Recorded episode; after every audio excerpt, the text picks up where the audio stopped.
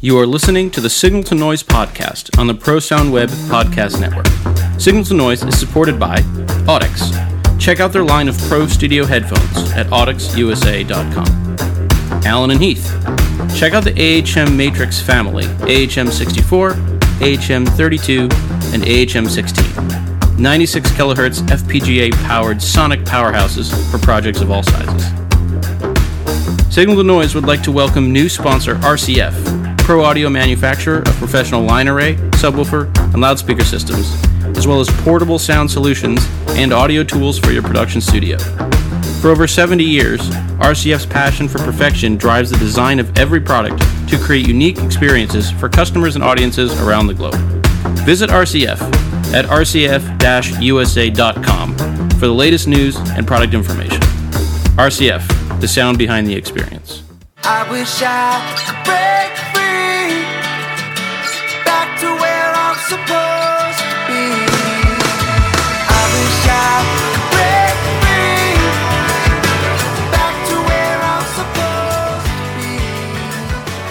I wish I could break free. Welcome to the Signal to Noise podcast on the Pro Sound Web Podcast Network. I'm Chris Leonard, joined by Michael the Handsome, Hey. Sam Boone, and Kyle Churnside. How's it going? Yeah. Doing well. I'm going to just skip right ahead. The coolest thing I have within arm's reach is this Batman pocket knife that Cat got me. And I don't care what anybody else got because this is the coolest shit ever. I'm glad you shared that with us. And it came Yeah. with a bar of soap. It came with a bar of soap. It's like the, one of the coolest gifts ever. Paul, what is that? No way. What is that? Is it a double stylophone? Like a theremin. Yeah, it's uh um the think- bane of think- my existence. yes. the Welcome. Bleep husband and Labs wife. Thingamakit. It's got a it's got sens- light sensors that change the So it's like a theremin with light. Yeah, and kind of alien Oh, no, it's Oh a my God, I torture want one. device. Well, I want one. well, before then, before I intro, any any of us do our coolest thing, I just intro you know Paul and Courtney Clemson. Welcome to the Yay. Thank you. We've been Well, talking this, about it this long is enough. when we can say welcome back, actually. Hey, Welcome back. that is Yeah, right. that's true. That's It No, only it took back. us two years. Yeah, two years. Yeah. A lot It's has been, uh, changed in the. So That much was has two years. changed. So Yeah. much. Well, uh, so I guess I'll do my arms reach and then we can go around. Uh, so I have a Smaart Live hey, five version five Smaart Live SIA you know Smaart Live disc CD Made by disc. AOL. You Yeah. used to be able to get yeah, those at a Kinko's, thousand right? minutes, and then, yeah, you get a thousand minutes of analysis time, and you got to throw it out and wait for next one. CD-ROM. Anyway, uh, Sam, what what is new from an hour ago within the arms reach? I used my cool one last time. uh, no, I just got a little baby KVM, and I really love it. Huh? Um, yep. Wait, for those of listeners who don't know what a KVM is, please explain. Basically, I can plug two laptops and one keyboard and one mouse into one screen. I control it all from the same keyboard and mouse and see other screens. And I have a nifty little button that I push to switch in between the computers. Nerd. It's Wow. quite nice. Makes me very happy. All right, Kyle, treasure chest over there. What do you what do you got? I don't know. I just just started grabbing stuff. We just recorded another episode. I got uh, Peter Griffin and uh, Can you do can you do their voices? No, I can't. No. Stewie and Meg, and I think one of my dogs ate. That's fitting for. Meg. That's fitting for Meg, by the way. Um, Courtney, I love the fact that you are frantically looking around right now. I am. So- I'm like, so- shit. so- what do I have? there's got to be a ghost in that room. I'm dead serious. Every time I look back there, there's like, Listen, it's still the, the part of Michigan that we're in. It is still light outside at 9:45 at night, so there very right. well could be creepy, crawly things going around out there. I don't know, but I, I got nothing. I have an expired uh, mar- medical marijuana card that I'm going to get refreshed really on Saturday. Yeah. It does every two years. I have, um, mm, yeah, nope, nothing. I, I got the boring office. He's got all the toys. All right, Paul, what do you got? Oh, you got over there. Well, he just what? No, he that's true. He did the crazy thing. Oh, should I do the crazy thing? Yeah. yeah. Oh, he's got more. Oh, it's coming back. Oh, it's, wait, no, it's, It's coming back because What Courtney happens with hates the, it. Yeah. beard? So like, I got a meeting. To get Chris, to. I know you have. I know you've got bullet points, but it's been, as Courtney pointed out, it's been quite a while. Well, that's since well. we had Hold on. Well, the- hold on. My No, no, two no, bullet no. points. The first one was, "What's the update of where the Roadie Clinic is?" That was well, going to be the before first that, bullet point. we our audience has grown quite a bit. So why don't we just start with what is the Roadie Clinic? Courtney and Paul, maybe you can just give us a give us an elevator pitch here. We're a bunch of batshit crazy. No, I'm kidding. The Roadie Clinic. We are an advocacy group for roadies and their families. So we are here. We exist to empower and heal roadies and their families uh, by providing services and resources tailored to the struggles of the touring lifestyle. That is our mission statement. Yeah. Um, really, we're all about just people That's finding good. a healthy road life and a healthy home life, and um, what that meant two years ago versus what that means today, night and day. But we uh, we've grown a lot, and we're happy to be back to share it all with you guys. And and I'm sure the second question that Chris is going to ask, I'll blow it now.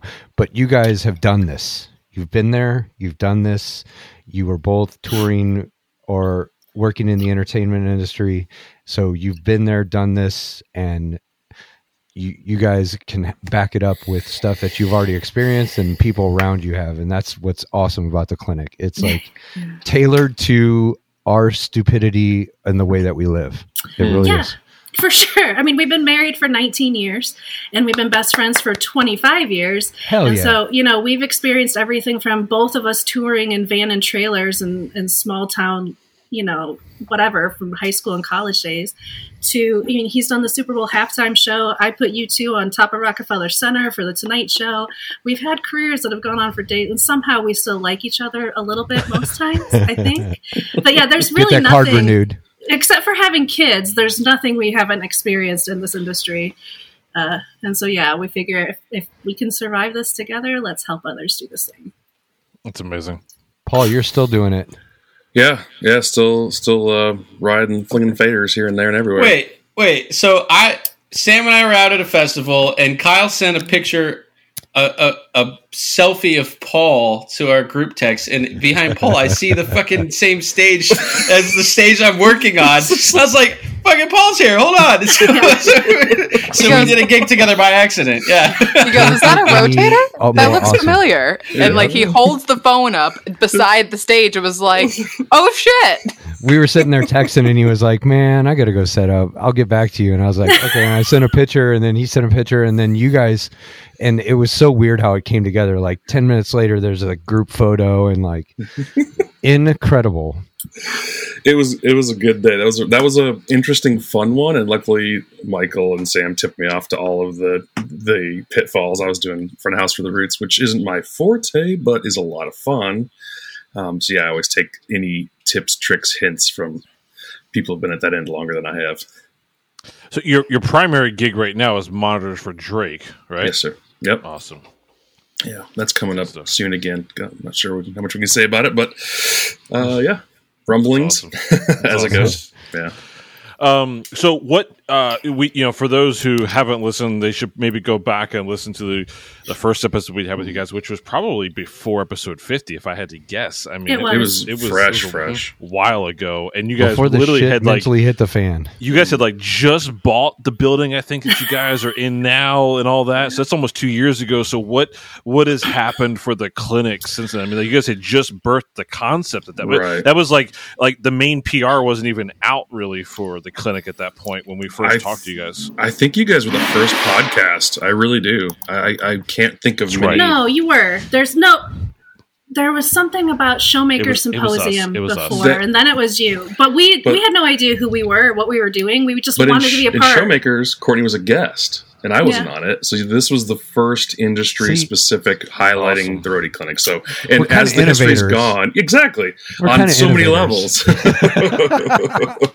So shitty. I mean, there's four of you now. It keeps expanding. You know? Yes. It does. And when we were talking to you last, we were talking to you from the pool room of our cousins who we were mm-hmm. living with in their basement That's for six right. weeks because Yeah. we we had been We're living in New York. City and we had about five major clients on our on our roster and they all within a week said deuces because of COVID. Um, and we couldn't afford our life in New York anymore. And so within two weeks, we literally packed our apartment in 24 hours and moved to Michigan. And we lived in our building, the Roadie Clinic building, for two weeks in a tent because we didn't want to be responsible for bringing COVID to Michigan. At that point, New York City was the epicenter. Yeah. Um, so we were talk we were essentially homeless the last time we talked to you guys, and um, since then, my cousins bought another building, and that's our apartment that we live in right now, which is right through that window is the Roadie Clinic, um, built by the same builder. So it's you know we got to practice here with what we want to build over there, um, and really in the last two years, it's it's been a lot of demo. And would you say the demo is complete? Demo's complete. I Demo is like- complete. I like Paul's demo videos. I like when he comes home from them and he's not broken a bone because Oh. he's a big, big, big, big baby when he. But I love you. Um, so yeah, so the building is is it's ready to be inhabited. Um, we are still working with our architect. We've just kind of brought that back to life because you know we had COVID where we had no money for two years, and so how do we pay for an architect? We have no money. Um, and and really that's at a pause but so that was you know year one was us being homeless and us just raising awareness we wanted people to know that we were going to be here post covid we wanted them to know that we wanted to be a part of the conversation um, that this was something that we had intentionally started before covid and you know it's not just a reaction to covid. Um, and that's really what year one was all about for us. And then year two was getting to work on building this network that we've been Mm. talking about so i can jump into all that if you guys are ready for it Um, Um, yeah, I mean, it's what. So uh, the the two places we wanted to go was definitely an update and or just an awareness of what you guys are doing, Yeah. and then obviously a continuation of the conversation um, that anyone who's been listening to recent episodes, uh, we've kind of been talking about um, the work life balance struggles, the um, um, uh, burnout things. Right, these are all things that are an issue that we really need to talk about. I obviously Mhm. have some um, I, I'm kind of publicly kind of been talking about my journey with that, and I, I've engaged with you guys to help Mhm. look what that path looks like to get to a therapist and all that. So, um, well, tell you what. So, I, I maybe one place to start is, um, you know, so a few weeks ago, I recognized that I was kind of in a, a, a little bit a mix of burnout or recognizing that I have a habitual pattern of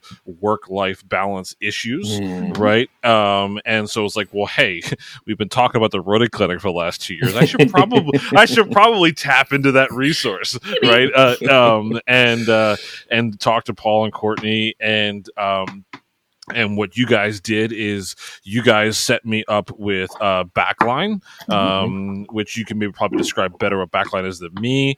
Uh, and they, um, I did like a, uh consultation call with Backline, um, asked some questions, a mix of insurance and or what I'm going through, all these things, and then they said, okay, hey, here's the therapist that we recommend for you, and if this therapist doesn't work, here's all of the other resources that we have. Um, and just as an update, where I'm at on that is I have that res- that that therapist's um, email. I've emailed them today, so I- I'm I'm still in the process of actually getting to a therapist. Um, but that's where I am. So maybe can you describe? So if someone reaches out to Yeah. the Roadie Clinic for help, and it, there's there's a lot of things, right? Like I'm and Paul and I have talked about this. I'm not in a crisis mode, if you will, as Mhm. opposed to others who maybe are, whether it's addiction, whether it's depression, whether it's Mhm. whatever. There's kind of two different avenues. I'm just I recognize for myself that I have a habitual pattern that um, ebbs and flows, and that when I recognize it and deal with it, it's good for a minute, and then it's not right. And I want to fix that so from a long term Mm. perspective, right? Um, but anyway, so if someone calls the Roadie Clinic, what are the things that people should call or reach out to you guys for, and what can you guys do for people? Well, this is uh, the first thing I want to say about that is it's really anything. You come to us with any problem that you're experiencing, with any need that you even have, passports. even passports, whatever it is. And and I have done a great deal of work over the last years building an industry referral network. So I don't just have referrals for therapy organizations like Backline. I, I, I have the gamut from financial care to legal counsel to um, medical insurance. Um, healthcare, mm-hmm. therapy, passport services, all these things, right? So you asked me to kind of just I want to touch on Backline really quick. It's backline.care, and these people are phenomenal. They, I'm, they were one of the first organizations I networked with, and they have built a roster of over 200 clinicians around the country. Um, and they are vetted to first and foremost understand the music industry and the struggles that we all go through. So you don't have to go through any of that crap of like, oh, well, just get some more sleep and it'll be fine. oh, sure. Thanks so much. Um, so so yeah, like like Chris said, when you go to Backline's website and you request uh, to meet up with a case manager, right there on the website, you can pick your day and time. And then, like his experience was, they do go through and ask you all those questions and, and, and hit you with some resources. Um, not everybody Backline doesn't work for everybody, and sometimes those therapists don't work out. So we do have other networks of other therapists. And and what I told Chris and what I tell everybody else is, if if that such solution isn't working for you, come back to us. We're not going to leave your side. Mhm. Um, if, if we can't find something on the immediate, we're going to work until we, we do find a solution. And we've got some great advisors who Mhm. speak into that as well, which, which we'll get to. Um, so, yeah, we've had people, um, I'd say the majority of people who reach out to us are men between the ages of 35 and 50. Um, it's mostly what you're talking about, Chris, that work life balance or a lot of relationship issues, um, and really a, a lot of straight panic. Like we've had several people call from the gig site, like, I, I don't even know how I did this. Mm. Mhm. Um, and sometimes people just need to talk to a peer, right? Sometimes they just need to hear that they're not losing their mind, that they're not alone in this. Um, and that's what we're happy to That's what we call peer chats, right? So we just, if you just want to talk to somebody who's been there before and who gets it, that's what we're here for. And what she's done as well is, is in the peer chats is connected um, two moms who had um, children over the break, and now the husband was leaving, and they were nearby uh, geographically, and got that together. So there's support in people who are going like, if we don't understand it, we'll find the other connections inside of our, you know, ongoing network of humans that know us before this started, and now know us because of, um, you know, us stepping in the spotlight and, and taking this on. Yeah, I'm not going to pretend to know what parents struggle with because I don't. I mean, I have I have kids that I love like my own, but I did not birth them, and I am not raising them full time. And so I'm not going to just go and pretend to parent, you know, right alongside you and know what I'm talking about. But I will find the parents that are out there that want to support you and want to help you through that. Um, And that's what we find the most is people who hear about what we're doing that are on the not needing help side and will go, I'm available. Yeah, And and they Sign keep coming up. back to be like, Do you need anything? It's like we haven't yeah, you're in our toolbox. We just haven't crossed into a zone that needs your particular expertise or heart for what's going on. But that's what keeps us going is knowing you get that random little nugget from say like a Benny Chrysler who was um, um, uh, uh, Dusty. Dusty Dusty Chrysler's mom. Uh, he was out with me on Timberlake. Uh, Bill Chrysler mixed some massive names. They run a studio, but even Benny's like, I want to help families. I want to be there for you guys. I will come paint if I need to. It's just that love of the the you know our road family, which we've all come to know as more than just colleagues. You know, which is part of the story. You really can't tell the Gen Pop. Yeah.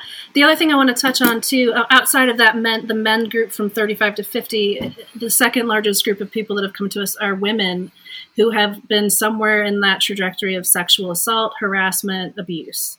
Um, and it's in the double digits at this point. Um, women who have been scared for years to say anything, who haven't known what to do, and they'll just reach out and we'll talk. And what we've learned over that is um, I've got a couple of legal counsels uh, people that are willing to just donate their time and chat and their employment um, specialists like labor law specialists kind of people. And so we just consult right? And we say okay tell us the story. What happened? And here are your options. And we're not we're not trying to push them into doing anything but just so you know these are things that you can do if you want that and then b let's get you into therapy Mhm. um, so it's really it's a wide range we even have some roadie kids that we're working with um, one my intern is the Chrysler family, um, Sarah Jane, she's been a roadie kid her whole life. And so she can speak into the kids side of things, which has been great. So, yeah, it's if people need us, find us. Send us an email, info at theroadieclinic.com. Courtney or Paul at theroadieclinic.com. Call us, email us, reach out on social media. There's nothing that you can say to us that will be like, uh, no, we can't help you. There's nothing that you can say to us that will scare us, that will hurt us, that will offend us. We are here to help. We have um, open hearts, open minds. We don't Mm. fit into any box, and it's really however we can help. That's what we want to do. That's awesome. So I want to I want to maybe dig into you know Paul and I have started to talk a little bit on a weekly basis, um, and as I've been trying to, so for those who, and maybe who haven't you know um, listened to, we had a, an episode or two about work life balance or whatever. I encourage you to go listen to it because maybe give you a little more context that I'm going to dig into now. So I'm going to take a step further. One of the things that I recognized for myself from work life balance is when I when I come home from gigs or I'm in a sh- strong or a very busy period of work. Mm. Um, when I am home, my, my wife uh, my wife is the one who pointed this out to me. She's like, I don't get the best of you, right? Uh, like when uh, this, this all came to light when I was at NAMM and came back from NAMM, but obviously this is it's happened multiple times, right? And it was like, hey, you know, you know, Michael and Kyle and you know whoever they got the best of you because when you're home, you're now back to reality and you're worried about bills and you're worried about you know my regular day job or whatever, and it's like you're stressed and it's like meanwhile when I was talking to the phone every day while you're out there, you were you know on cloud nine and all these is things, right? You know. Um, and so what I've been trying to process, and so I, I just recently did a really big gig in Chicago. Same thing, right? I'm out there. I'm I'm on, you know, I'm doing 14 hour days of working, but at the same time, like it's not bothering me to it at all. Like I'm loving every minute of it, right? And then I come home, and there is this, um, and this is what I'm looking forward to, maybe learning more about. Whether it's I don't know if it's a dopamine hit that I'm on, then I come home and there's a crash, and whether it's whether it's depression, I call it a funk, whatever you want to label it as. When I'm home, th- I've recognized that there is this psychological pull down on me Mm. that is different than when I'm not home, right? And so, be, and I've recognized that, like it or not, that my family is not going to stimulate me the same way as what my work does whether that's healthy or not right wrong or indifferent but that's just what i'm recognizing where i'm at. Um, and it affects my moods it affects my decisions it affects my response to my kids it affects all these things. Um, Mhm. so that's what i've just been observing that i kind of knew but i'm trying to lean into it a little bit more. Um, and that's that- that's the next wave of where i'm at and trying to mentally process this work life balance and the and the coming off of the high being home. And Sam, you can maybe even talk like so you were just on this massive tour and now you're home. There- Yeah. th- there's this post tour crash, mental crash. Yeah, that happened. I Mm. the first, and I wasn't really home for my first week. Like I was at my house for 48 hours and like kind of ran around a little bit and was like in San Diego, that was back, and so this is like day two of being at my house, like How you doing? not getting ready to get on a plane Mm. it's really weird. um, I wasn't expecting to have to readjust this much. Um, because for starters, like we were in Europe the whole time, so the time change is one thing. Going from Europe to the West Coast Mm. and back, so that was that was a nice little nine hour swing. um, so finally in the right time zone. That's that's helped. Um, I normally hate cooking. It was really nice to like make a fresh meal. Mhm. That was really like shockingly. I'm noticing that I am appreciating the little things more, which is really nice. Uh, but definitely coming back and like not walking into a massive PA every day is really weird. And I find myself kind of like wandering around my house randomly, just like, Mhm. oh, like it's it's very strange. Like you hear people talk about it, and there's nothing that will prepare you for it until you get there, and you're like, "Why am I standing in this room? Like I, I didn't come in here for anything. I'm just pacing." Mhm. Um, yeah, definitely still something I'm working on, and there was definitely a couple days of like just crashing from the adrenaline, and we had a we had a four in a row towards the end that just kind of wiped everybody out, and definitely slept for most of today. Um, thankfully, but Mhm. it's a very strange feeling. I don't think I have a good way to describe it yet because I don't feel lost. It's like I know where I am. I know what I'm doing. I I'm home for a grand total of a week. Um, but like I definitely went grocery shopping for the first time in three months, and that was Nice. wild. Mhm. uh, that was an experience, and just I appreciate the little mundane things more, but I definitely it feels very isolated. Mm. There's nobody else in the house, and you're used to having this giant crew around you. And I mean, we didn't have a ton of people, but we had probably drivers, everybody involved, seventy people. Mm. So know- Interaction too. Right. yeah, so Um, it's very odd. What you guys are both experiencing is what we called back in the day our transition days, which were those things where, um, yeah, for him it was all that adrenaline and all that, ah, and he was always so great. Um, and I was always desperate to see him and desperate to be with him. I was always the one at home. Um, and he would get home, and within the first 24 hours, we'd be ripping each other's faces off, like screaming, um, slamming doors, sleeping in separate rooms. Um, we'd go to Walmart, and he'd start like chucking things over the aisle at me, and he would turn into a little man child. It was just, it was, it was a lot. Um, and it wasn't until, what would you say, Paul, th- four years ago?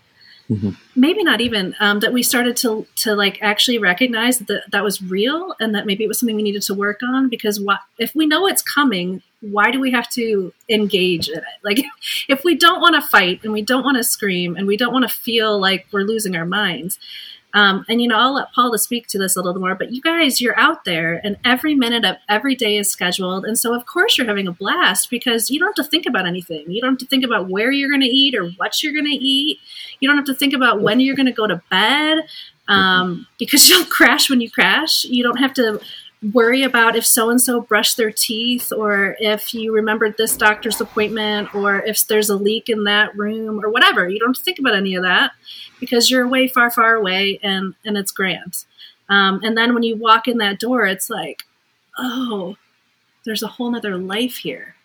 A life that wasn't with me there Yeah, and, and I don't know how to do this anymore. Um, and that's and you know that feeling that you have, Sam. That's why we were building this building um, to give people that like if you need a place to go between that and the home life where things might implode, come chill for a couple of days. Come get your feet under you. Let us kind of help you ease back into not having a day sheet and having to cook for yourself.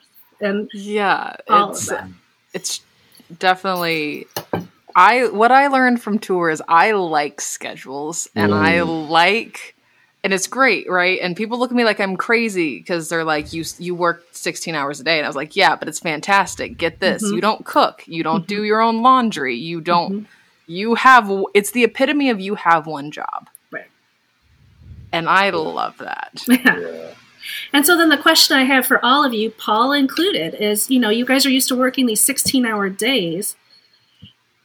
What can you do outside of that gig that gives your soul life? Like what Mm. does relaxing look like to you? What does a what does a comfortable day of nothing?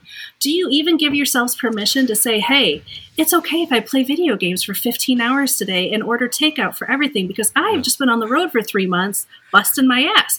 Like do any of you have that have you thought about that in your lives? Please, Michael the handsome, let's do this. I yeah, baby. I love that. No, I I had one Saturday a month that was literally I'm going to sit on my couch and play Xbox all day, and I'm not going to feel guilty about it.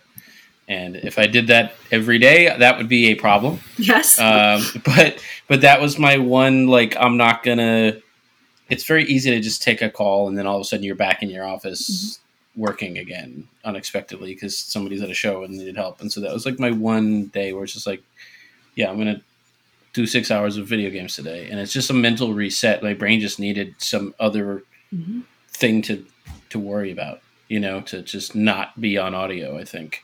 Um, so yeah, that was that's I still do. It's like once a month. It's just a decompressed day, and and uh, I did that when I got back from from tour as well. But Good. yeah, that's just that's kind of my uh, part of my routine now.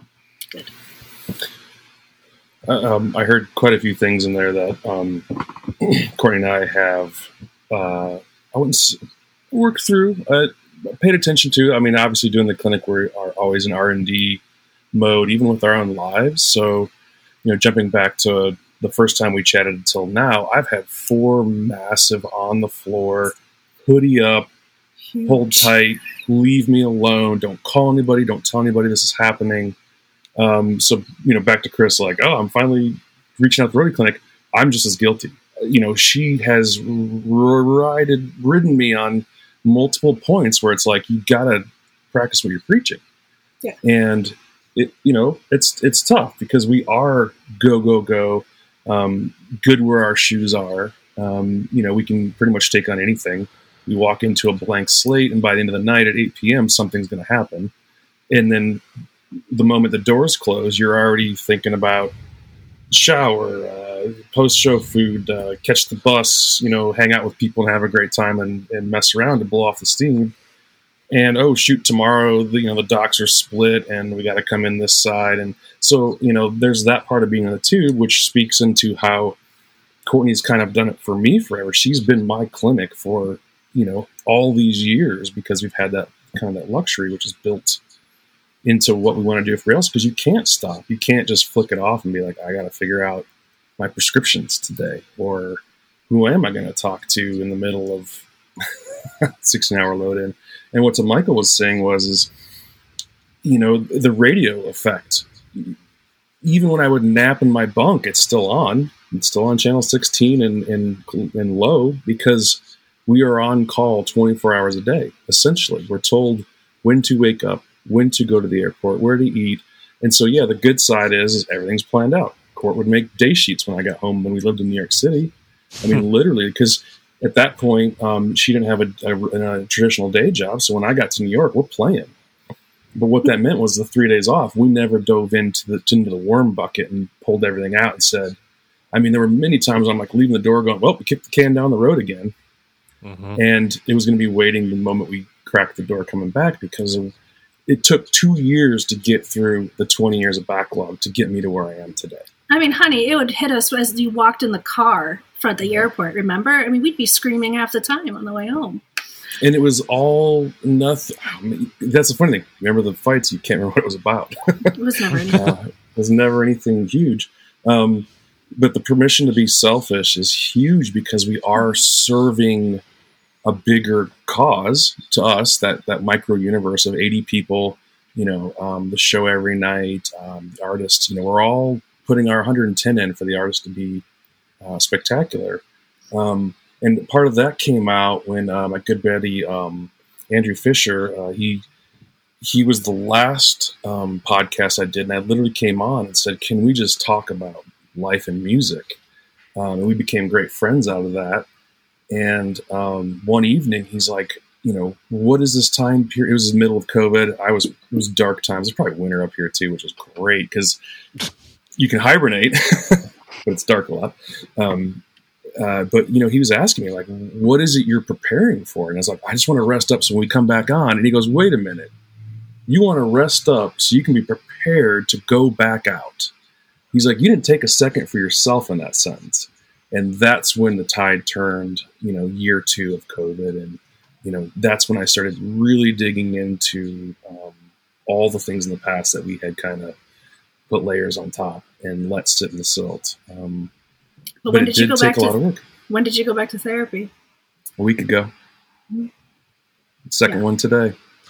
Well and that's so i mentioned this to paul. Paul and i talked yet uh, was it yesterday or today? Yesterday? Uh, um, monday uh, and um, the the analogy that came to mind, right? I told Paul, "Hey, I'm not in crisis mode. I recognize that I, I sh- you know, everyone says, hey, I should talk to a therapist, um, uh, because while you know, with having talked about this publicly for the last couple of weeks and, and maybe a little bit of things at home, I'm in a I'm in an okay place. I'm in a decent headspace now, but I know for a fact that things will return, right? Mm-hmm. Um, and it was the diet mentality, right? It's like, hey, you have keto, you have South Beach, you have whatever, and these things work for a moment in time. But if you didn't actually have life changing experiences that, or if you don't have a diet that actually changes your lifestyle, right. then you don't have long term things, right? And so, like, um, there could be a band aid of like a day off, or mm-hmm. oh, let's talk about this for a little bit. Cool, things are good, but like, if you haven't made fundamental changes in your life and routine that have will actually perpetuate for years to come, months to come. that's where I think I'm recognizing that. Um, that's it, also like why I, want to reach out. It's like okay, what what can a therapist do for what what what what does it look, look like, or what does these continual Yeah. conversations look like to make long term change, not just like and same thing from from a marriage standpoint, right? Like, um, you know, every person who's been in a marriage has uh, or relationship of any sort um, has up you know peaks and valleys, right? And you're good for oh everything's and then the world crashes, you know, and then you fix things for a little bit, but did you fix things for it to sustain for a long time? And so that, that's uh, that's where I'm mentally at right now, trying to figure out what that long term, not just a diet fix looks like. Right. like. And the long term, what I call it is the toolbox. Um, and it took me a year and a half to complete my toolbox. And my toolbox was based around my anxiety and where it came from, why it was still affecting me, what it was physically doing to me, because our mental health can drastically impact our physical health, right? Um, and so I was I was learning all of that, and and you kind of have to go back in time to see what where does this all triggering from, and and why is this my response and this my reaction, and it's it's it's a lot of hard work. It's not something you're going to fix in five therapy sessions. Um, And the other thing that I recommend to people in those relationships is, yeah, you guys need to work on yourselves individually, but then you got to come together as that couple with the professional and really get into those hard conversations. One thing that Paul and I do as well, um, at least once a year, we try to do what we call a Vermont trip. Um, about 12 years ago, we almost didn't make it. Uh, it was bad. It was really bad. And we we dropped everything. We brought no phones. Well, outside of for directions, there was no internet. This was out in the woods in Vermont, and we had no connectivity. And we just sat there and looked at each other, and we're like, Well, do we remember what we loved about each other? Do we, Yeah. you know? And so Yeah. part of that toolbox was real boundaries in our marriage, in our professional lives, in our, you know, friends and relationships. And that seems like a simple concept, but it's a big deal. Um, especially boundaries within your marriage. You know, one of the things that we have right now do not try to talk to me with a with a phone in your hand. That is not an option. If you are not looking at me and not looking at your phone, I'm going to get pissed off. And you have been warned. Um, and I, you know, and I think that that's a big struggle with a lot of people in our industry. We're just always connected to something. If it's not a radio, it's a phone. If it's not a phone, it's a computer or three computers plus the TV plus whatever. Um, and so the Vermont experience strips you of all of your comforts and it leaves you with a table and some chairs and some food and and write it down so you can both see it. so we have notebooks full of boundaries from over the years. Um, another one is like uh, 10 to 6 p 10 a.m 6 p.m we can ask whatever questions we want within those hours but if you try to get inside my head before 10 a.m and after 6 p.m watch out like you've been warned you know um, it which goes both is ways. I definitely love that one too. yeah um, and so that's just it's got to be particular to to your relationship um, so one of the other things that i want to point out here chris you were talking about that you know that high that you get when you're at the show and then you come home and blech. Can you guys imagine if all day every day you experienced the emotion the that feeling that you have in your 16 hour days every single day? Like would that not get exhausting? Mm-hmm. At some point you've got to let your body relax and and live in your present space whatever that is right? You have to try to find what makes you just breathe just relax and that has to be enough sometimes you know and when you can get to that point your family feels that your partner feels that um, and it's a, it's a it's a level playing field and that is a big of a win as putting a huge show on for 100,000 people to me. Um, because that's something that you guys aren't conditioned to do, really. You're conditioned to crash, crash again, get a little confused, get a little lost, figure it out for a couple of days, and then go back on the gig and it doesn't matter and we'll do it all again.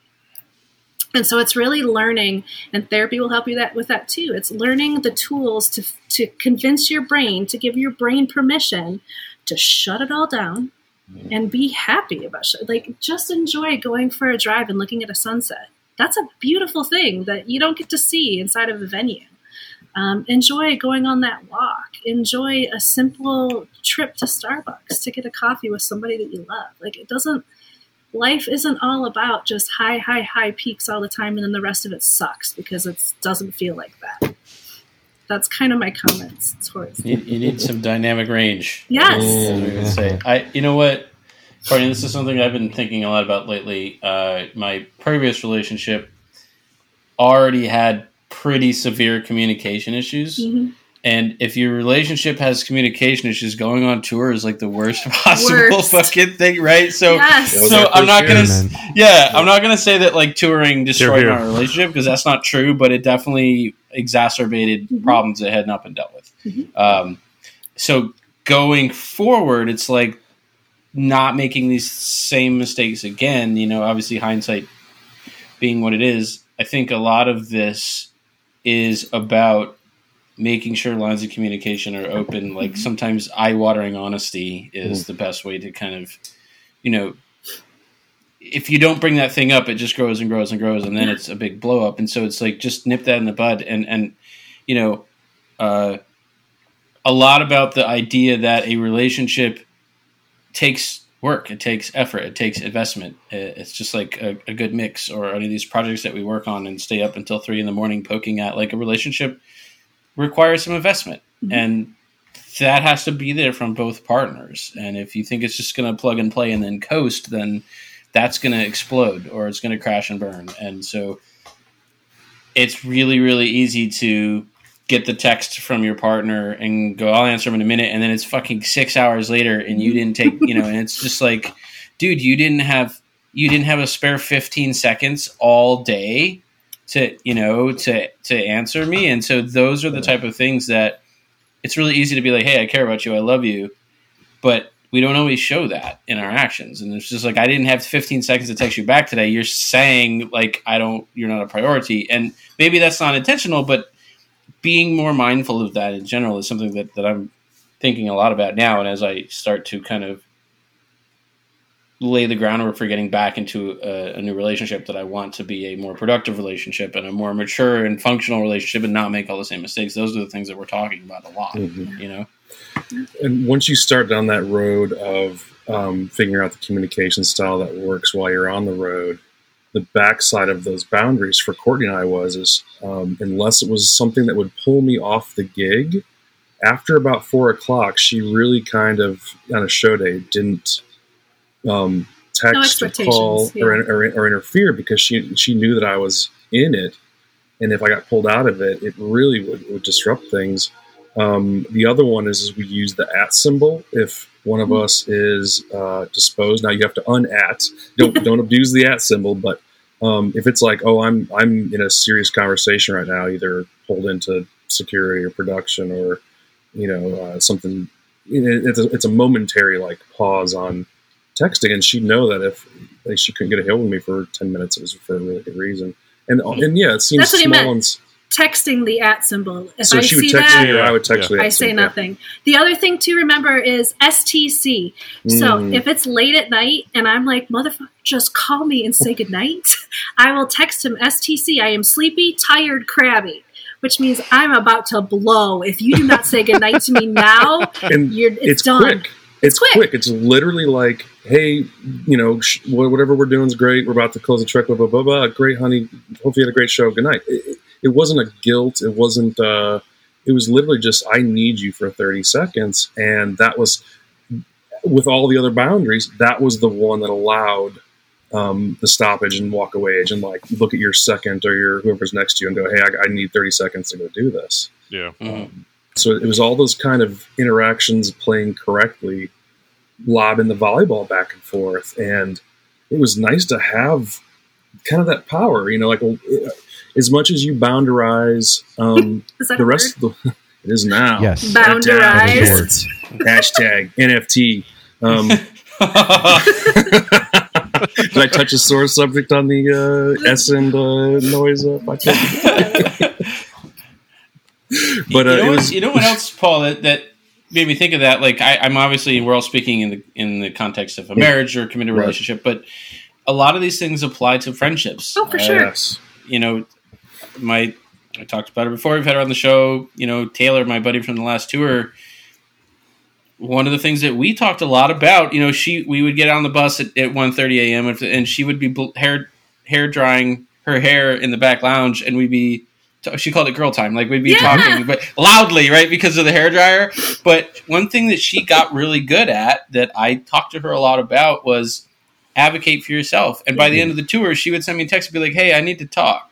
Mhm. And if she was just grumpy about something, or somebody had said something to her that upset her, or whatever, and she started being proactive about sending me a text or sending another friend a text when she just needed some company or needed to talk. And I was Right. like, dude, I'm proud of you for that because that's not easy, you know. And so, so she won't be too upset with me that I'm sharing that, but like I saw that growth, and I was like, that's the kind of stuff that like so this you can build these things with with a lot of people who are important to you. It doesn't have to be necessarily a significant other. Oh yeah. Absolutely. Go ahead, Kyle. Looks like you're trying Oh, to jump in. I, I, I want to talk more about the growth. So Mm. obviously it's been two years since we've been on the podcast. Both I and Chris have reached out to you guys, probably saved both of our lives in one way or another.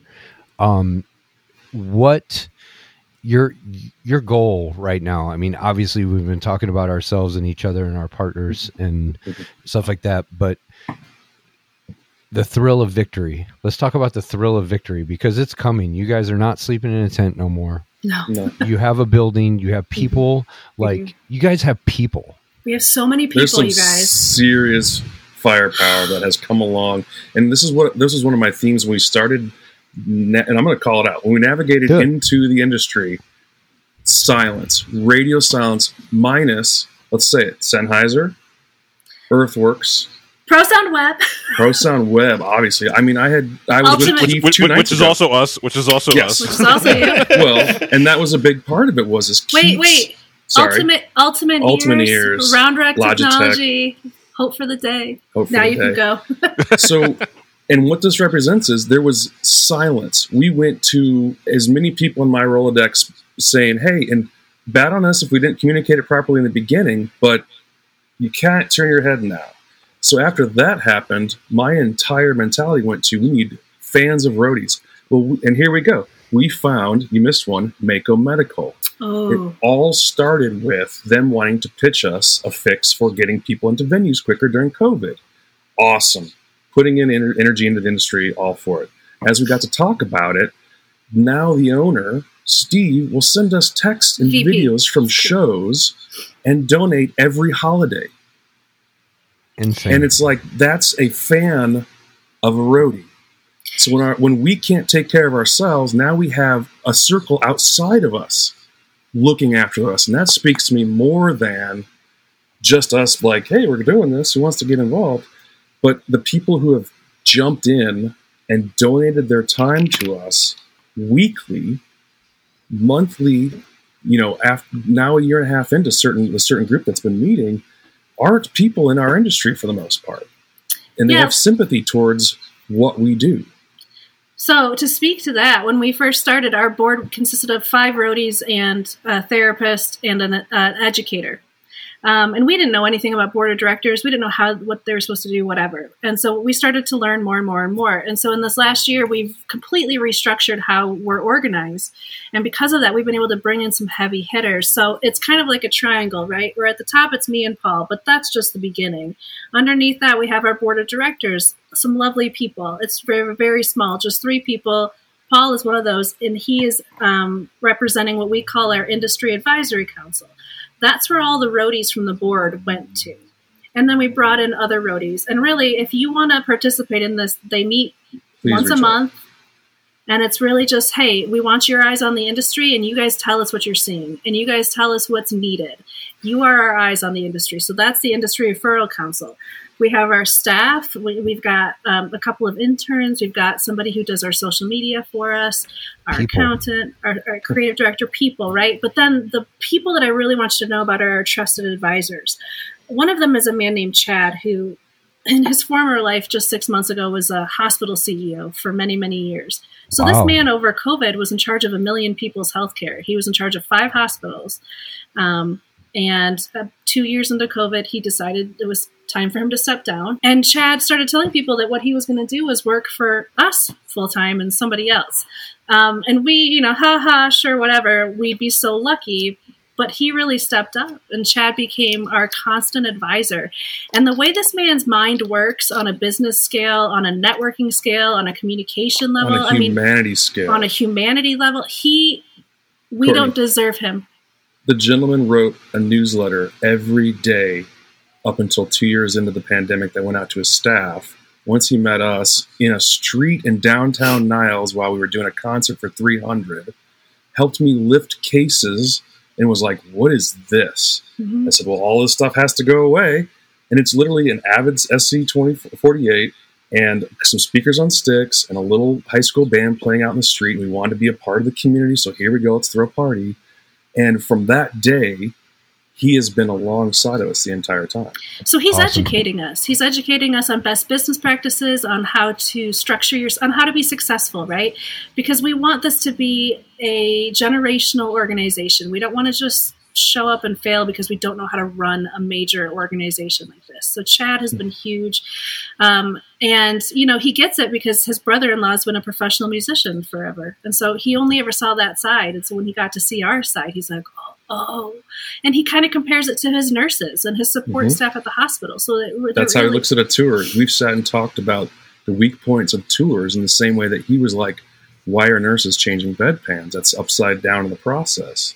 And there's been many aha moments where he's like, wait, this doesn't exist in your industry? And it's like, no, it does not yet. Um, so there's Chad, there's Steph Miller. Steph is the Mm. VP of the Minnesota Film Board. She works in film, but she kind of she understands our world because she just does it in the film side of things and not the not the touring side. And her Um, son went through a lot of thing Roadie Kids through with mom being gone on shoots. And like, and Clay is one of our copywriters. Her son Clay Mhm. writes for us because Steph brought him along. Brilliant person, has found Courtney's voice, nails it every time. But he, when we have meetings, I've gotten teary eyed a few times when Steph starts talking about being gone from her family and how it relates and that. And then, then Clay comes and says, Yeah, it's many nights of just me making my own dinner and, you know, as a teenager uh, and such. And nothing against anybody doing this. We have to do what we have to do. But where the, where the gaps are, we want to fill that in. Yeah. Um, so and then the last person on that team is Sean, and Sean was a bank CEO in San Francisco when he was 30 years old. He since went into marketing and advertising and everything else. He was responsible for starting the bank at Target, which is kind of hmm. mind blowing. Um, anyways, and then we do have a couple of other industry people, our creative director, and these people have met with us every single Friday for a year. And what they do is they build strategy for us. So they come up with concepts and with ideas, and they, t- you know, and we go down those roads um, for investor pitches, for um, potential concepts for building an ecosystem here. Um, and they've also really helped me. Um, I've totally rebuilt our website. That's going to get launched hopefully by the end of this month. And it's night and day from what you see today. Under their have- watchful eye. And every under the step. yeah, every, Every- step. minuscule detail that how the clinic would function if we're open today has been washed and belabored upon. So on the outside, yeah, you can check into our Instagram. It's a little bubbly. We like keeping it light. We throw out things that can help people. Mostly it's to say that we're open. We're open without being open. Um, but where it's headed, when it hits that that mass moment of opening physically, you're going to see all of this groundwork of two years. It just doesn't happen overnight. This industry is about 52 to five years old. The first time, you know, Gene Clair threw horns in the back of a panel van and followed the Four Seasons around. I mean, we're not that old in an industry, but yet the, you have to love it to go do it and walk out the front door. You have to love it intensely and immensely, and you found a place that's safe enough to be with other people who have that same thing. You know, it's like we're cowboys or oil derrick workers. I mean, there's not many other professions where someone like Sam finds herself in Europe twice in a month, and you know, unless you're in the airline business. So it's just been great to have those humans speak so hard into something because they care as well.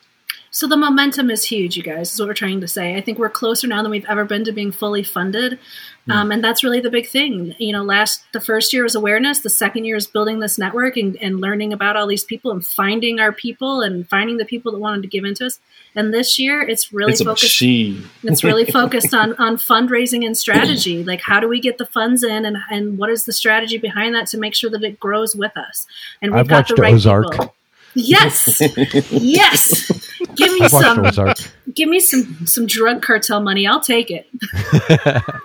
you you guys are are changing lives, and that has to feel Thank good. you. It really does. Um, It- every When- time you get down and the phone rings that next time, and you know you hate to like bank on tragedy, but you feel good when someone actually steps through the portal of reaching out. It's a hard step. Everything's hard, Mhm. man. That's You know? the, that's the hardest that's the hardest step is saying "Hey, I need help. And- Whether it's like with your life or with a freaking mixing console, like Yep. just you know deciding to True. swallow your pride a little bit is Yeah. that's the hardest part. for my sure. favorite I mean, my favorite thing to say is I don't know. I'm coming to I don't know. I, I need I'll figure it out. something. I don't know. Help me. I figured it out. Yeah. I mean that it goes back to what you guys were first talking about, being able to shut it down for a second. Yeah. Whether it's between both of you or your your business, like you're always preparing for the next thing. Yeah. Um, and that's that's I'm going to take that away from this podcast. I'll I'll listen to it again twice because between the diet and being able to shut it Mm. down and not plan this thing out, you know, oh, after I get done here, I'm going to go to sleep real early because I have to be up 7 a.m. to chalk. Like, Yeah. I, I do that at home.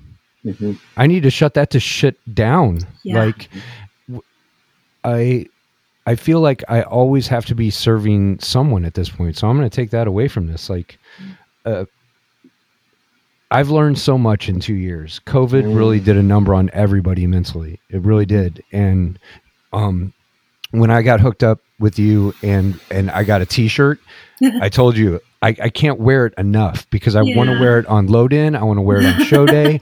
I want to wear it to the airport. Like, there's nothing more I'm prouder than is being the roadie clinic because you're right. People are starting to notice us. I'm not saying that the artist isn't the thing that they're going to see, but a lot more people are taking interest in the people walking around in the black shirts. Like they don't think we're hairdressers anymore or whatever Yeah. the case may be.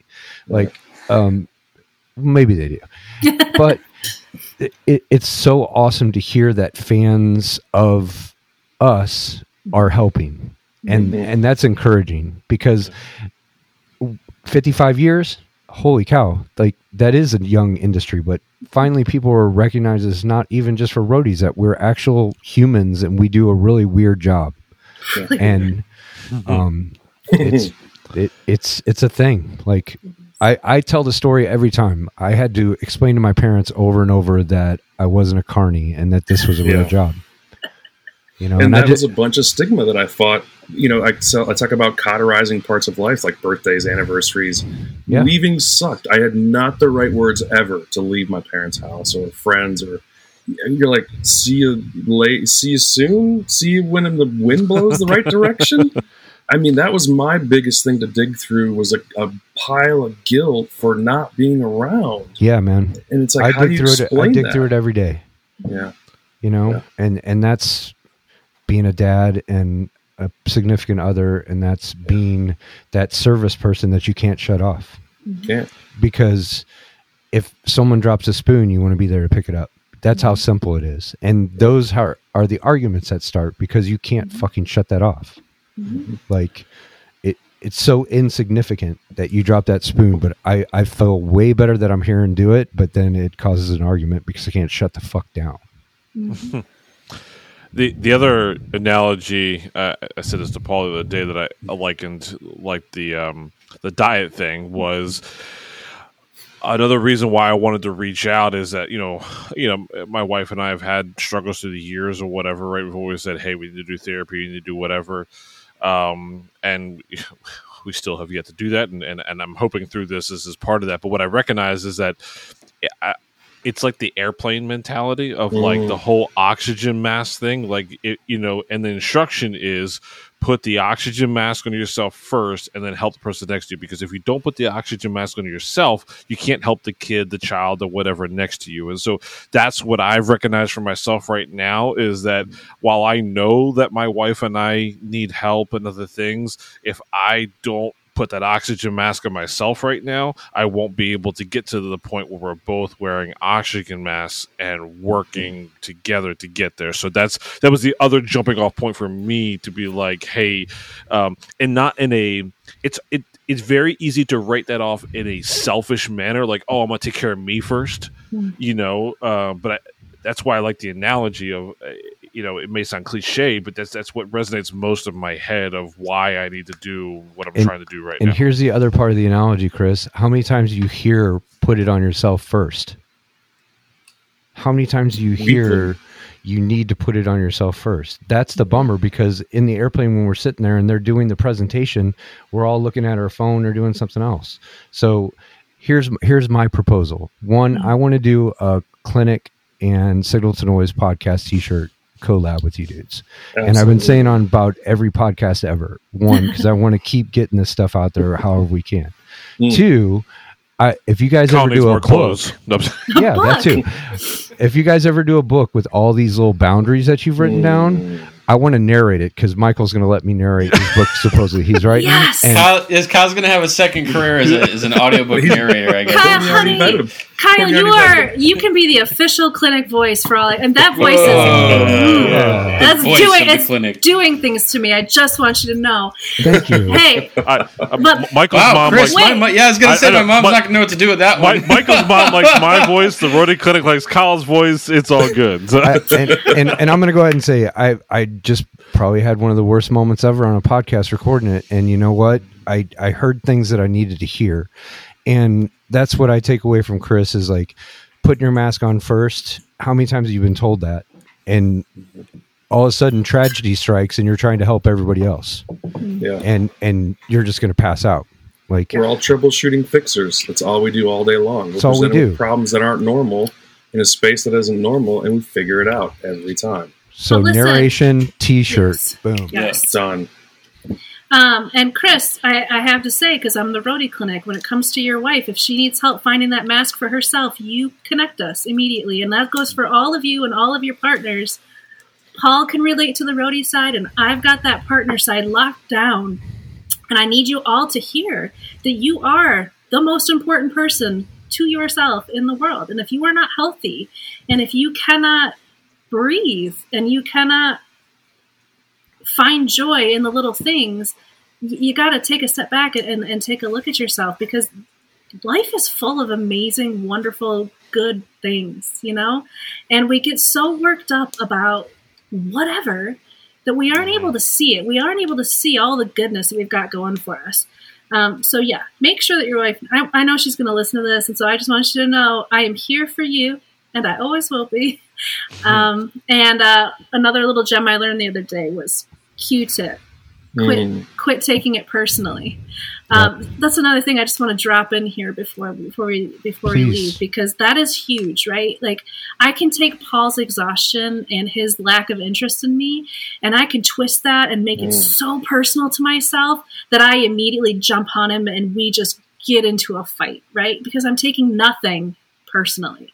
Um, I'm taking like a simple. He's exhausted. That's all there is to it. Um, so, anyways, remember that Q-tip. Quit taking it personally. And yes, that air mask is real. We all need to figure out how to find our own, put it Mm. on, get our health straight, so that we can love others better. man you guys rule Thanks, Kyle. We've we've been through it, man. We just want to share the goodness. That's all. Mostly because I, you know, we know the hearts of any person who packs a bag, crosses the threshold, and leaves comfort behind. Like, you're not going to find, okay, there'll be a small percentage of people in your entire career that won't be necessarily great at that time period.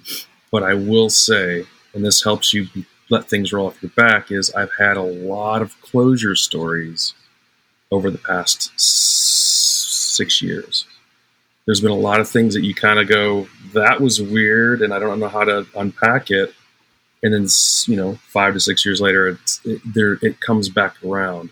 And part of that is, is you know, when Courtney and I were first dating, um, there was a situation where she was between two people, myself and another uh, person, in a trust situation. I literally said to her, I know my truth.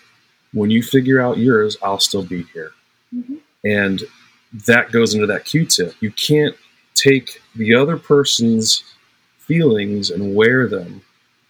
If it's a, I'm talking about situations where there's there's conflict or not seeing eye to eye, or people who have been taken advantage of by someone else on a tour, because there are power issues and politics and games that are played.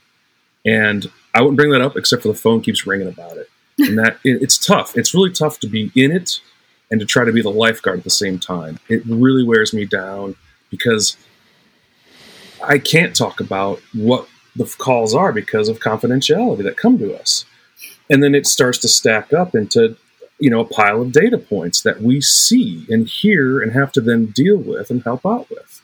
And the joy in the job that we do in the clinic is meeting that person one on one.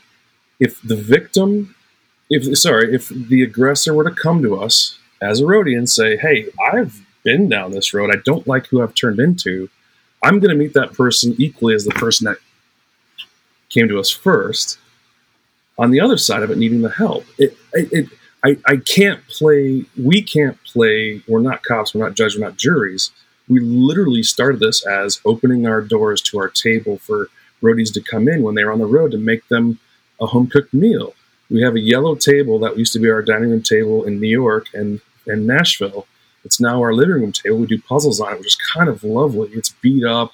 I've clear coated a few times, but there's been literally, you know, 500 roadies who have sat there and told us the stories before even this logo was invented. So that's the lineage going into it. And now that we are, you know, very much face forward in this and get the calls, you know, it's hard to go back into the industry and be all great about it. You know, all of us have our little data points of bad things that happen. And I just long for a day when our phone stops ringing. And it was not going to be for a while. and then More people. Well, so I I'm very curious, and this is probably something you're dealing with. The all right, so you already have a certain level of whatever issues I call it that you have, right? Whether between you and Courtney and or you personally, whatever that you're doing, you are now carrying a burden. I- I don't mean people are a burden to you, Yes. but not, nonetheless, it is a mental burden to work through people's struggles and problems.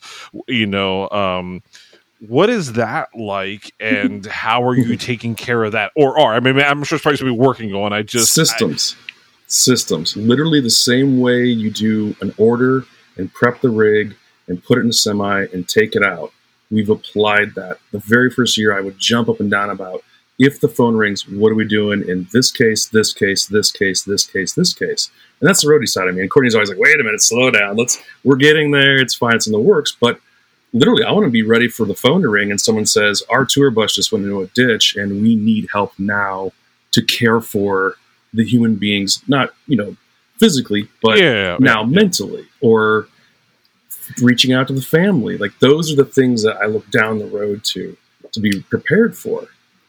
But listen, Chris, the, the answer is pretty simple. It's the boundaries that we've set for ourselves. I'm going to go right back to it. Yeah. Um, I I intentionally every single night quit the roadie clinic at 6 p.m. I say, "Oh, this doesn't exist anymore. I'm going to burn it to the ground."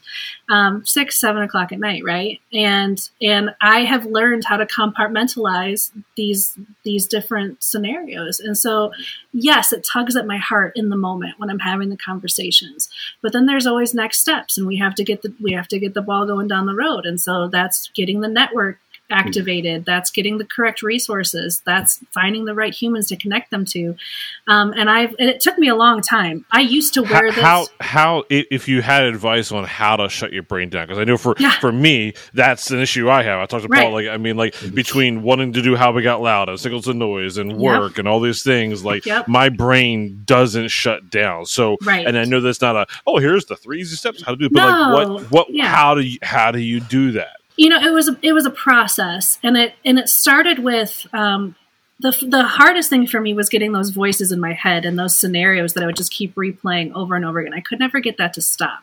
And the first thing that really helped me was to put myself in, in the other shoe. So if somebody was coming to me and saying, "Oh, oh my gosh, I, I, I'm so exhausted and I'm so worn out and I don't know what to do," what am I going to tell them? I'm going to say, "You need a break, hun. You need to shut your laptop, turn off your phone." and and go to the movies or go do this. Or, that's what I would tell somebody. So why am I not attempting to do that mm. myself? Mm-hmm. Um, and that was, and so then I would be able to take that conversation and be like, oh right, okay, so now, and I would have to sometimes speak it out loud, sometimes look at the mirror, sometimes I go to Paul and I say, I need permission to stop. Give my brain permission to stop and, and validate that. I need that validation sometimes. Mm. And so sometimes that means Paul has to jump on a call with me and say, Courtney, look what you've done. Da da da da da da da da. You're good. You've made your paycheck for the day. it's time to rest. And that could be at two o'clock in the afternoon if I've had a rough few meetings. Um, you know, we've been ingrained as a culture that there's like this nine to five work day and and not for us in touring of course that's an 18 hour a day but like you have to be working and you have to be occupied and and those hours of the day if you are not you know contributing to the bottom line of our, our us economy then you are failing.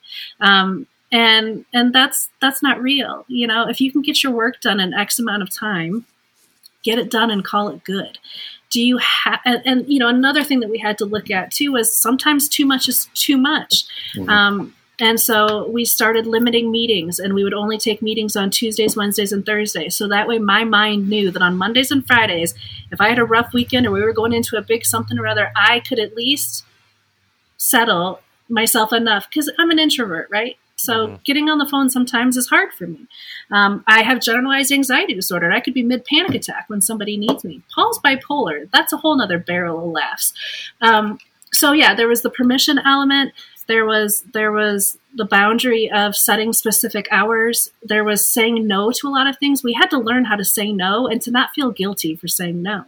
You know, it's okay to put a podcast to rest for a few months. Yeah, it's a great thing and you love it, right? But it's okay for a few months. It's not going anywhere. Hmm. And that's what you have to. And so the another thing that I learned in therapy was truly, and it sounds so simple. What's the worst that could happen? Start playing those scenarios. If I don't work for the rest of the day, what's the worst that's going to happen? A couple of emails will sit in the inbox and they'll have to wait 24 hours to hear from me. Well, how many times are we sitting here on the other end waiting 24 hours, waiting two weeks for somebody to respond to an email? So, what is it telling us that we have to get back immediately? What is mm-hmm. it that's telling us that we have to respond to that text immediately? And my favorite thing that I learned how to use was the do not disturb button on my phone. Um, and the silence feature, right? So if there were people or organizations that would call me they would immediately set me into a panic, I silenced them. I'd get to them eventually. It might be 20 minutes later, it might be 20 days later. I'll get there, but in my time, when I'm ready, when I'm okay. I started learning that me and my health are more important than their feelings, their wants, their needs.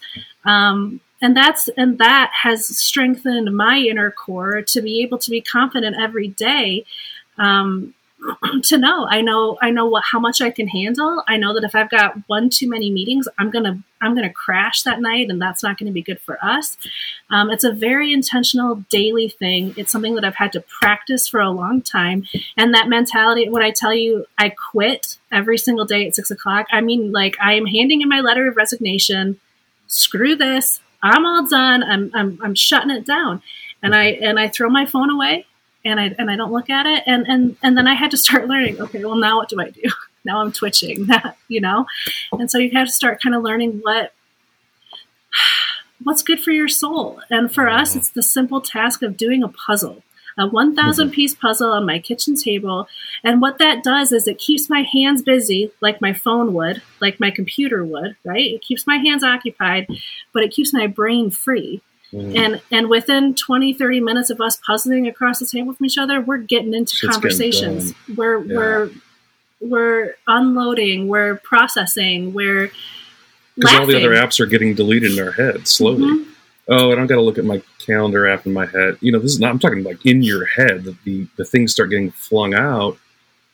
You know, the music's on, the puzzle's happening, whatever that may look like, and the conversation gets really real at that point. yeah I'm I'm sorry, but I want to look into your notebooks. I need more of your notebooks in my life. I really do. I'm dead serious. Like I've I talk to Paul once twice a month. If it's bad, once twice a week. Like the things I hear from you guys help so much, but it's it keeps reverting back to that thing. If I don't apply these things, Yeah. and you have to apply them correctly, like that's what I learned over COVID because Mm. I did shut it down because I shut myself down, and that was a bad idea. And But that you may have i- needed that at that time. time I did, I I, shut And- myself down complete. Like push the power button, no Yeah. lights on, and I didn't know that I needed the time, but that's exactly what I needed. nobody was home. Nobody was home, No and one it was was home. just bad. And the the three things that helped me: physical, well, it's four: physical, intellectual, emotional, spiritual.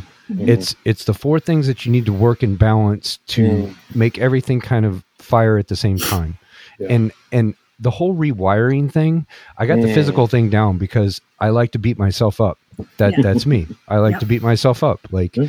If Go I hard. can't destroy myself, I'm going to try again tomorrow. And that's awesome. the intellectual and the emotional and the spiritual have to be as good as that one.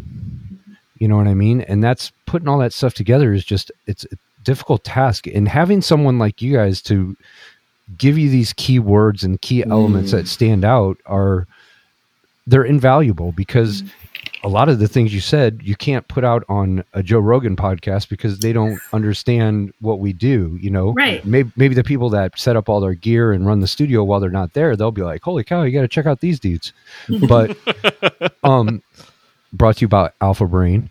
Uh but uh, I would best. I would love to have some of these quotes like hit something that I mean I need them for myself, man. Like, and and here's the thing that happens over COVID is you start searching for these things. You go down mm-hmm. the wormhole into what's wrong. I need to fix this stuff, and it's so much better when it comes from one source, like a trusted mm-hmm. source. Mm-hmm. It's like watching your horoscope on YouTube. You know what I mean? Like, Yeah. you find one that they like what they say one month, and you're like, yeah, they're totally right all the time. I'm going to watch Right? that one. yeah.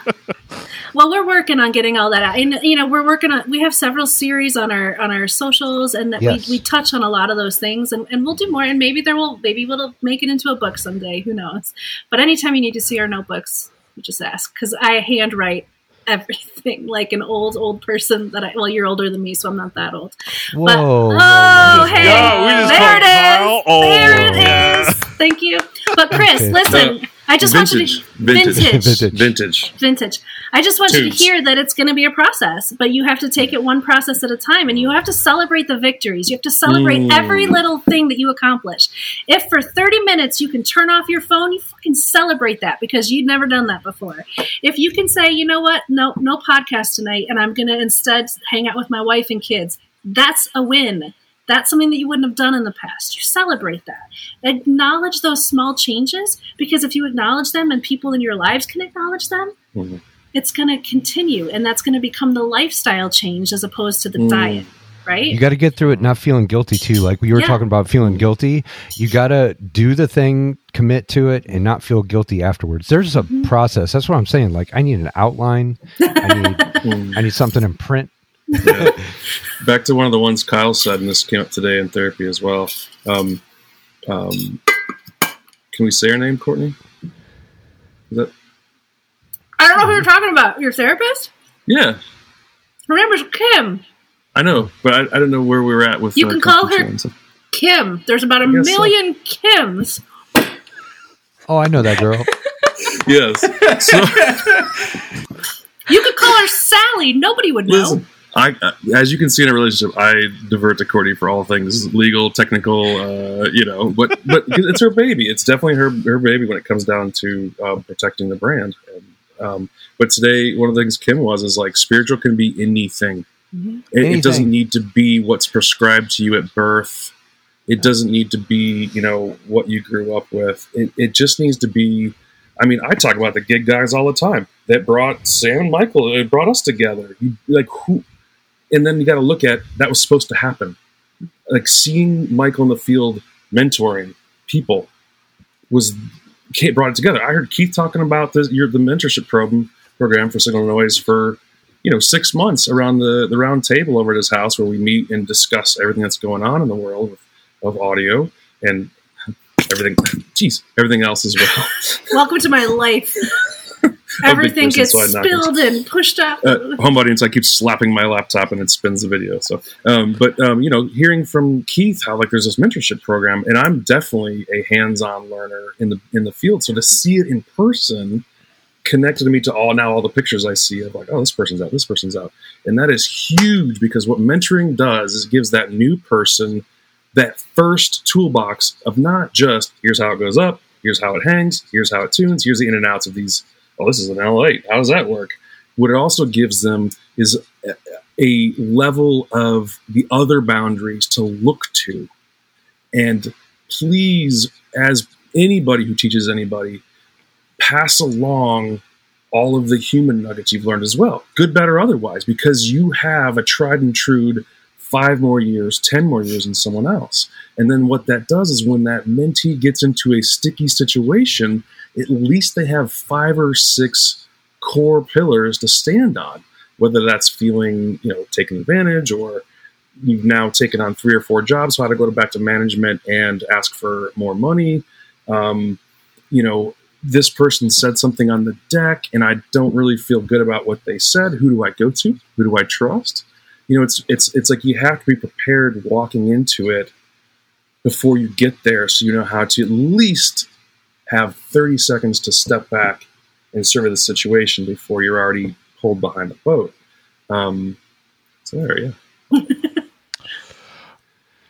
So we're we're running against the proverbial clock, but this is all needed. I'm curious. All right, w- maybe close out with this. Um, Paul and Courtney. Hmm. Um, Maybe.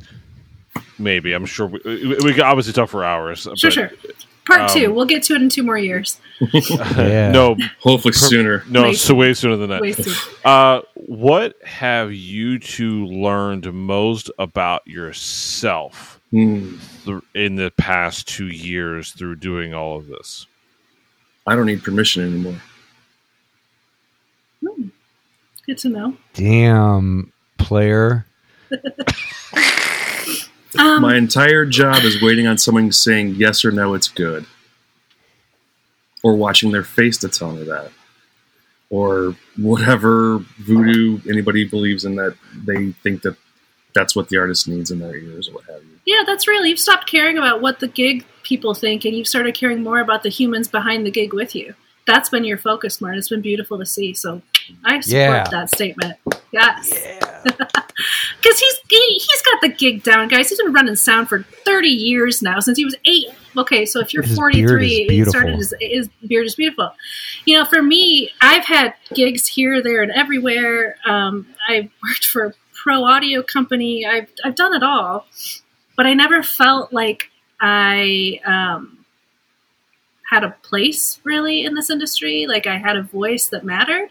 And I think that that's what I've learned. I've found a confidence that I've never had before. Um, and, I, and a gift. It's not something that I say with vanity. It's like, oh, my experience matters. I think I've been waiting to be 41 since I was 18 years old. I've been Hmm. waiting to be a grown up, and I finally found my grown up shoes. And, um, you know, I finally have the experience that I've needed to speak into others. And, and that's all I've been doing my whole life is taking care of people. Um, and and and this I get to do it on a grander scale, Mhm. um, and I get to kind of organize this industry into something that works for our community, um, and to just be confident in those skills and those capabilities, and to not be a little mouse anymore. I mean, not that I ever really was. I mean, I'm kind of a um, I'm something to behold, but um, uh, you know, just ask Paul. It takes a special man to live with me for that long.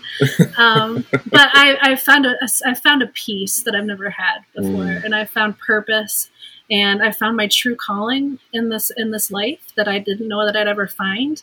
And it's not selling audio, and it's not touring and supporting so and so to help them with their wardrobe or to put you two on top of photo center. None of that matters. What matters is the people behind it. And I've and I figured that out, and uh, yeah, I'm I'm ready to go. Like I've never been so it. motivated in my life. Get it. it. So watch out. Here we come. You're already here. Two years. Follow up. Years. Yeah. Mm. Awesome. Well, thank you, Thank two, you, guys. This has been Yes, so much. Thanks for having us again. we'll, Sorry uh, it took so long.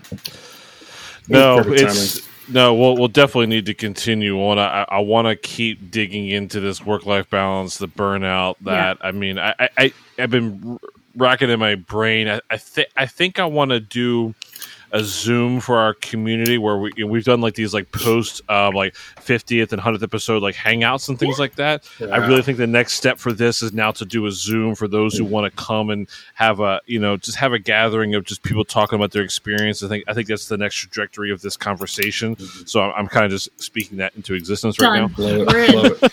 And uh, by the way, our our Discord server has 700 plus people in it, and it has voice chat and video chat, and so at any time anybody can pop in and, and say hello. Yes, for sure. Yeah, yeah, it's So- yeah, it's absolutely. I mean, we uh, for those who who haven't beat this dead horse enough. Yes, our Discord we we talk about these things on a daily basis in there. So please come and uh, you know obviously our Facebook group is great as well, but the Discord has a slightly different um, you know Dynamic. uh, touch to it. Yeah. Yeah, I would. You know, can we do a Roadie Clinic channel on the Discord? People can drop in Yeah, Damn. questions, Yo. comments, uh, needs. Hey, here's my phone number. Call me. Yes, absolutely. Yeah. Yeah, I'll, I'll, I'll set up. I'll set up a channel, Great. and then I'll make sure you guys get invites into there, and then Perfect. absolutely that would be so. I'm gonna hang out um, there. Yeah, Yeah, I'll I'm just gonna like Discord. be there constantly in case anyone Cool. needs me.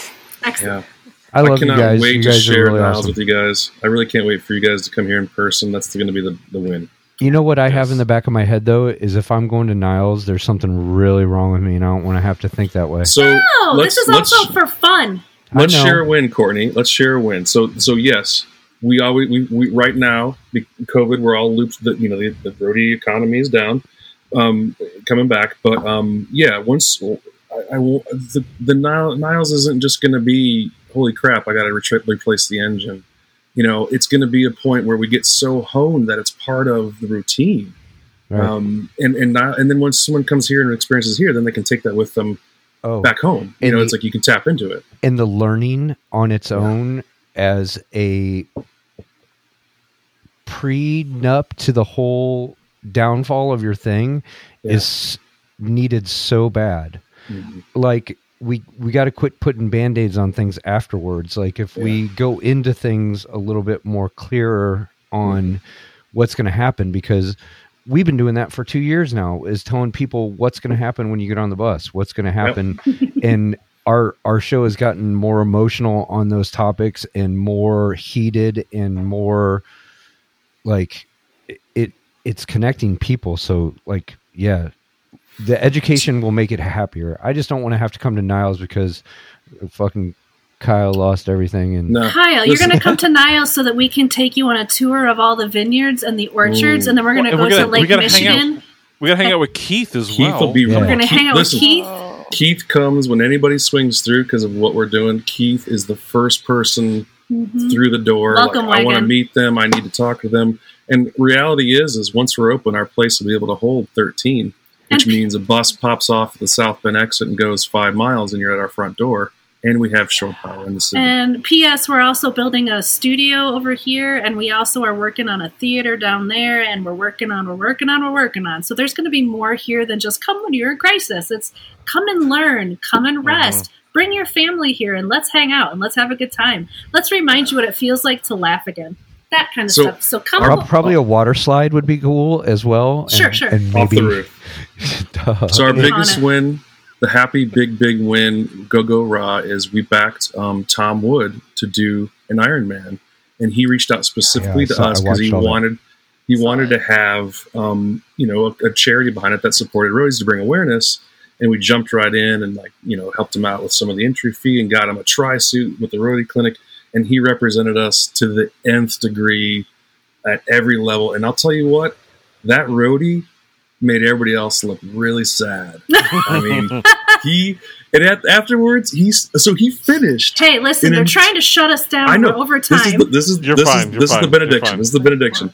so preach. he he swam in the dark all the way like t- farther than we could see from the bridge we were standing on, and came back and got out and was smiling like, "Hey, everybody, how's it going?" Got on a bike for two hundred and some miles. It was windy. 112. It was windy. The pros were getting knocked Who's, over. count, People who's are counting? people are coming back missing half their thigh meat and then got off the bike and as he walks by says do you know there's a run next i mean just that cheeky english you know humor Did, and then did, went, did he did did he have to um, band-aid his his nipples? nipples so that it so that I- it didn't bleed? didn't check but there were a few other things that did come up we can't All right, thank you, but thank you, Chris. but then, Jesus, but then ran that thing and every It's a, time he it's a went by thing, Michael. It's a thing, Michael. It It's is. a thing. There's a few other Yeah. triathlon things, but Yeah. then he crossed the finish line. You know, arms up, full cognizance, no inability to communicate, and then we had to walk 20 minutes to go get his bike and take it to the car. It was like this is torture for someone who just spent the entire day, and and never once would you know that he you know was doing this and was just in the best awesome. spirits, and we we couldn't have been prouder of him. So we're here for the good and the bad, is what he's trying to say, Kyle. So game on. Game on, Kyle. I'm into it. good. I'm gonna find a job again. Awesome. Come on up.